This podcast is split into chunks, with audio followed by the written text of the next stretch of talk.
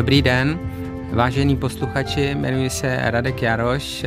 Z nějakého sportovce, který dělal všechny možné sporty, tak jsem se časem vyprofiloval v horolezce.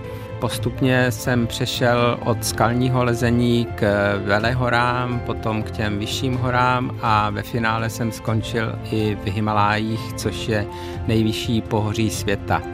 V něm se mi podařilo vystoupit na všech 14 osmitisícovek, což znamená, že jsem získal takzvanou pomyslnou korunu Himaláje.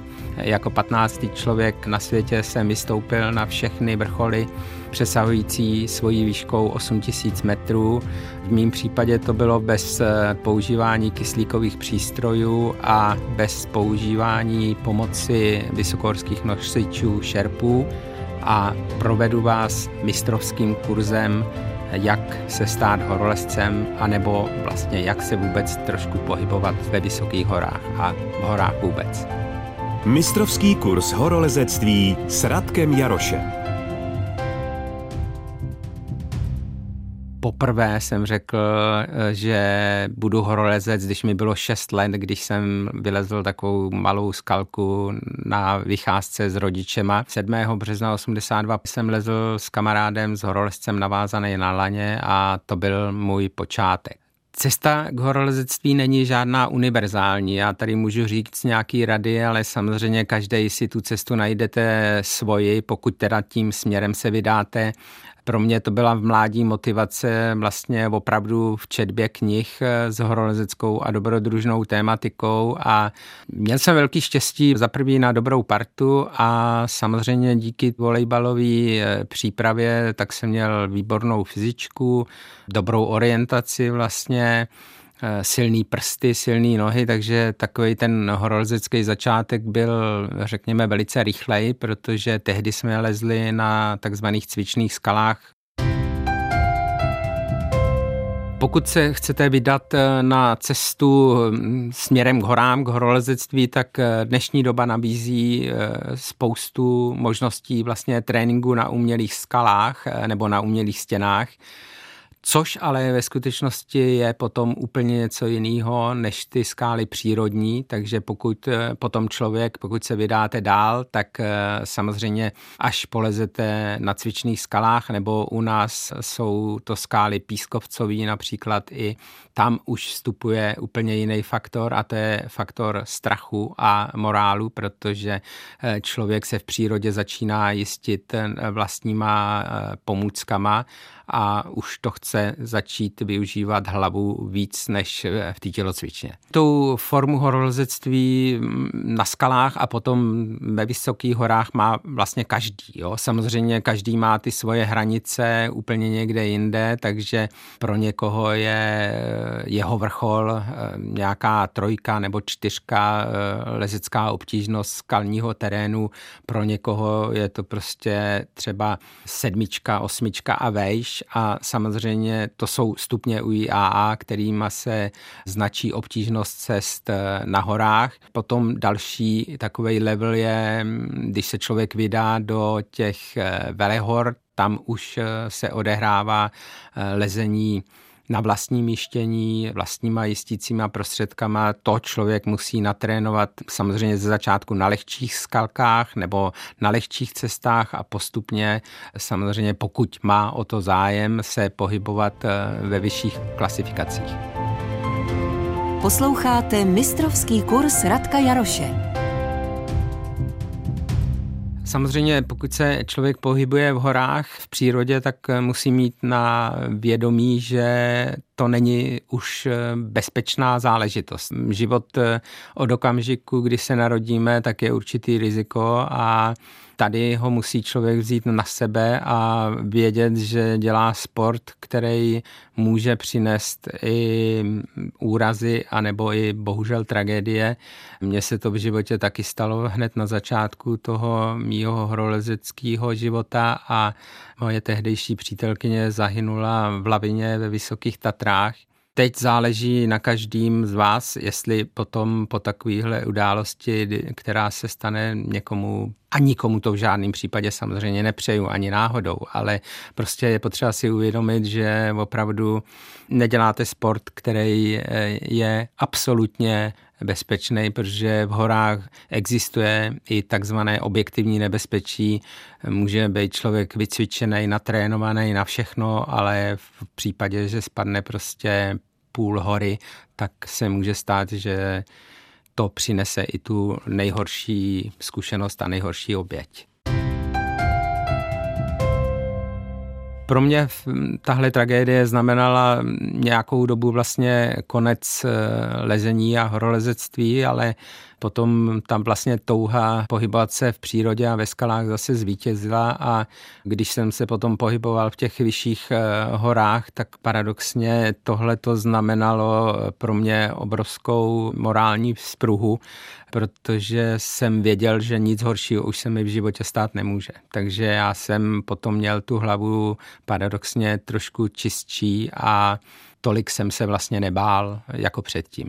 Člověk musí věřit hlavně sobě a těm lidem, s kterými se v horách pohybuje a musí vědět, že se pohybuje v terénu, kde to prostě jednoduchý nebude. V horách potřebujete pokoru.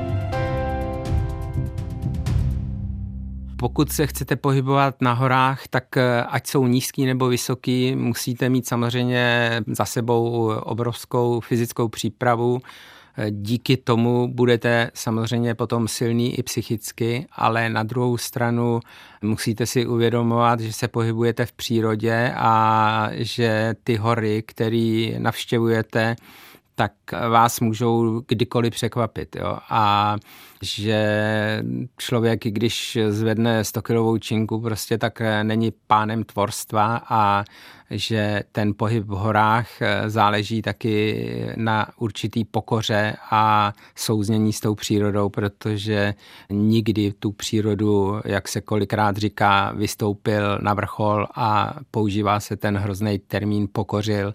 Pokud se budete pohybovat v horách, nikdy ty hory nepokoříte. Jedině pokud s nima budete souznít, budete si uvědomit toho, že se tam pohybujete s tou pokorou, jak říkám, tak můžete dospět k úspěchu. Ne, nesmíte ji přeprat. Vývoj lezení v horách potom záleží samozřejmě na vás, na tom, jak se budete chtít zlepšovat. Na začátku člověk nemusí brát jako ostudu lest, řeknu, lehčí cesty, vyzkoušet si prostě techniky jištění na těch základních cestách a přitom člověk zjistí, jestli na to má a kam se chce posunovat. Že jo?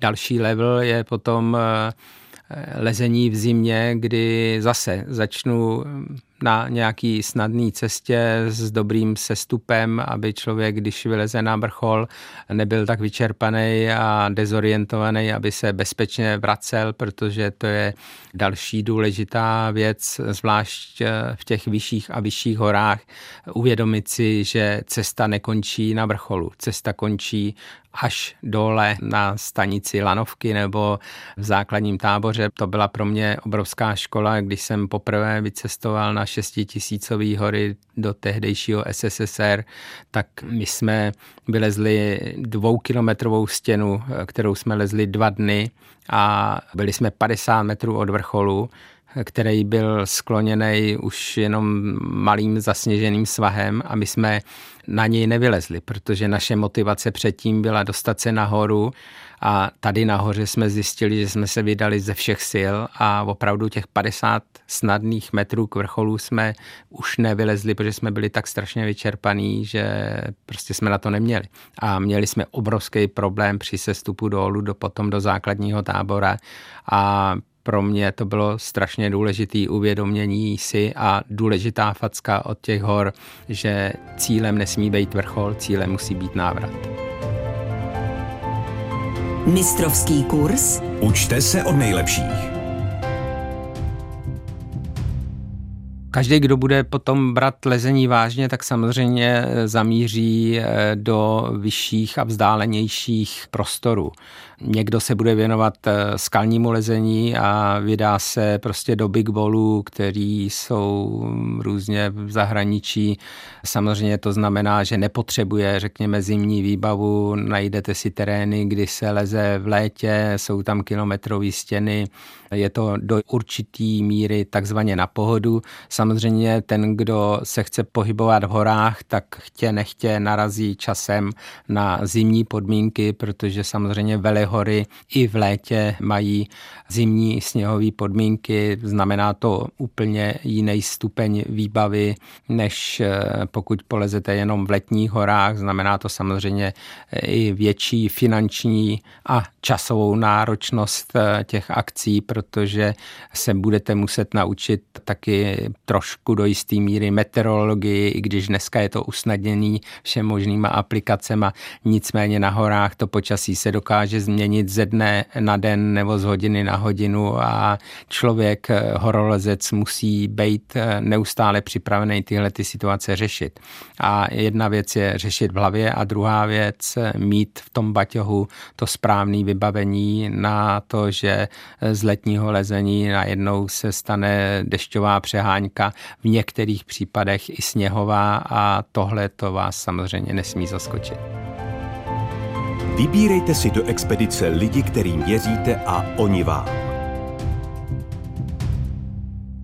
Pokud vyrazíte do hor poprvé, je obrovský plus, pokud eh, s váma půjde nějaký matador, který už v horách něco prožil, ať už je to horský vůdce nebo eh, spíš eh, váš kamarád, který vás provede tím začátkem protože opravdu je tam hodně nástrah, který člověk z města, co si budeme říkat, prostě nezná. Pokud jde o lezeckého parťáka, tak je ideální, pokud máte to obrovský štěstí, že vlastně lezete všude s člověkem, kterýmu věříte, s kterým jste sehraný a začínali jste třeba spolu na skalkách, pak jste prošli ty vyšší hory a vstoupíte s ním i do Velehor.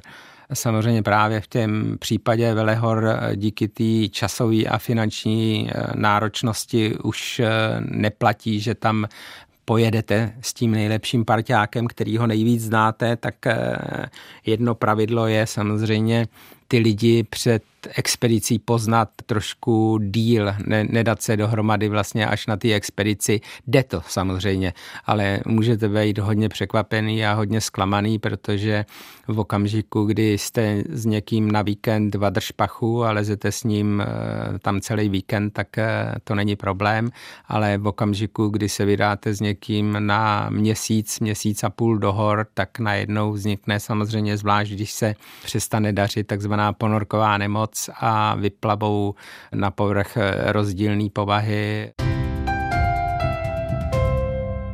Takovéhle situace se staly samozřejmě i mně v počátcích a vlastně já jsem ze začátku byl rád, že mě někdo vzal na expedici a že nemusím nic dělat a že vlastně jsem člen expedice, o kterého se stará vedoucí expedice a ten tým. No ale časem jsem pochopil právě při těchto situacích, kdy se přestalo dařit, že najednou žádný tým nejsme, že si tam každý trošku hraje na svým písečku a ta expedice nikdy nebyla úspěšná. Teprve v okamžiku, kdy jsem začal tyhle expedice dávat dohromady si sám a sbírat si lidi, který jsem znal a místo osmi jsme odjeli ve dvou nebo ve třech, tak teprve tehdy se začalo dařit a je to tím, že, jak jsem říkal, musíte si na tyhle eh, vysoké hory eh, vzít sebou nejenom vysoce výkonného eh, sportovce, ale lidsky dobrýho člověka, s kterým si sedíte. Mistrovský kurz horolezce Radka Jaroše. Cesta k těm nejvyšším metám, ať už výsledkovým nebo uh, horolezeckým, tak vždycky vede přes uh, nějaký oběti.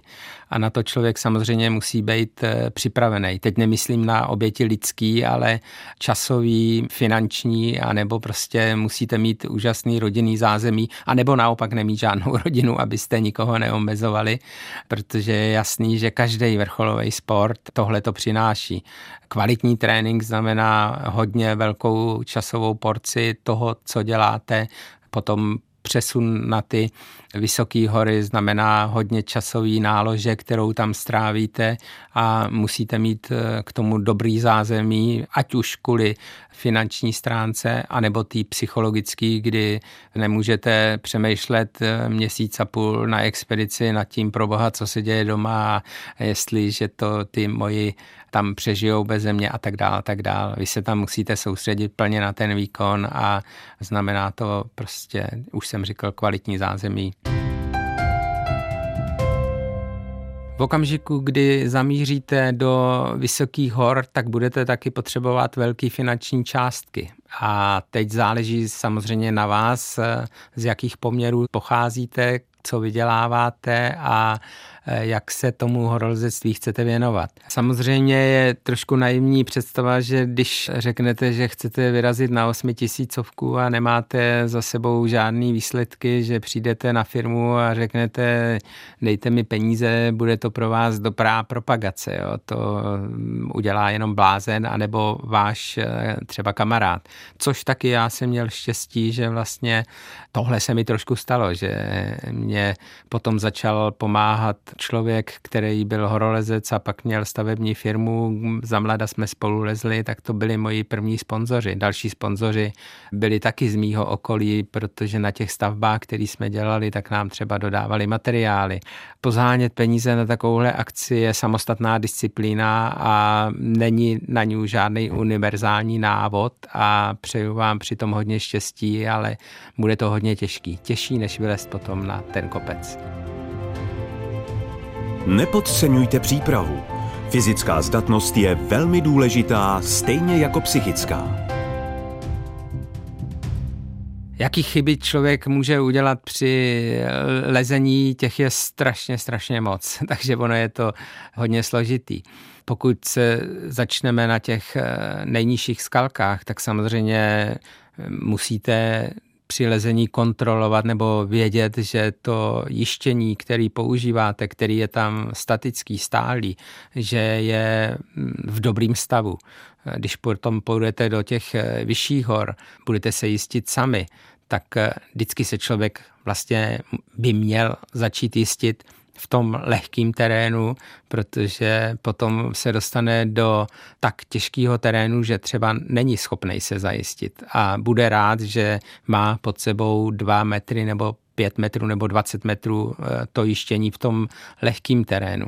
Samozřejmě, pokud se budeme potom bavit dál v okamžiku, kdy tam objevíte starý skoby nebo starý jistící prostředky, tak zase neznamená to to, že tam jsou, že jsou dobrý. Jo? Takže tohle je potřeba mít na zřeteli a třeba vedle té staré skoby si dát svoje, že jo? dát si tam svoje vlastní jištění. Dnešní doba je trošku jiná, než eh, když jsem začínal já. Já jsem vlastně říkal, že jsem čerpal z knih, který mě dostali k horolezectví a šel jsem postupně nahoru.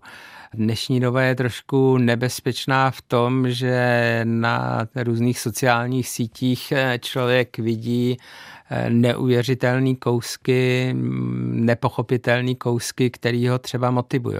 Ale je potřeba si uvědomit, že ty lidi, kteří to dělají, tak můžou mít za sebou 20 let zkušeností, 20 let lezení a 20 let přípravy, aby to, co tam předvádí, udělají. A neznamená to, že když jsem viděl prostě něco na YouTube, že se vydám na ten samý kopec nebo na tu samou stěnu a udělám tam to, co udělal ten člověk. To znamená klidně smrt.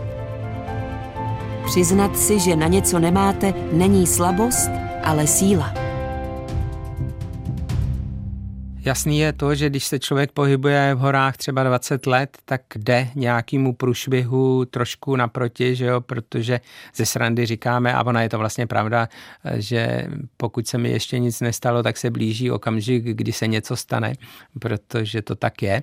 No já jsem měl tu smolu, nebo smolu na Anapurně, kdy se sešlo asi devět věcí, které vedly potom k tomu, že jsem ve finále se dostal k nějakým omrzlinám a vlastně potom ty amputace, které eh, následovaly a dva roky léčby nicméně neznamenaly, že jsem zanebřel na to lezení.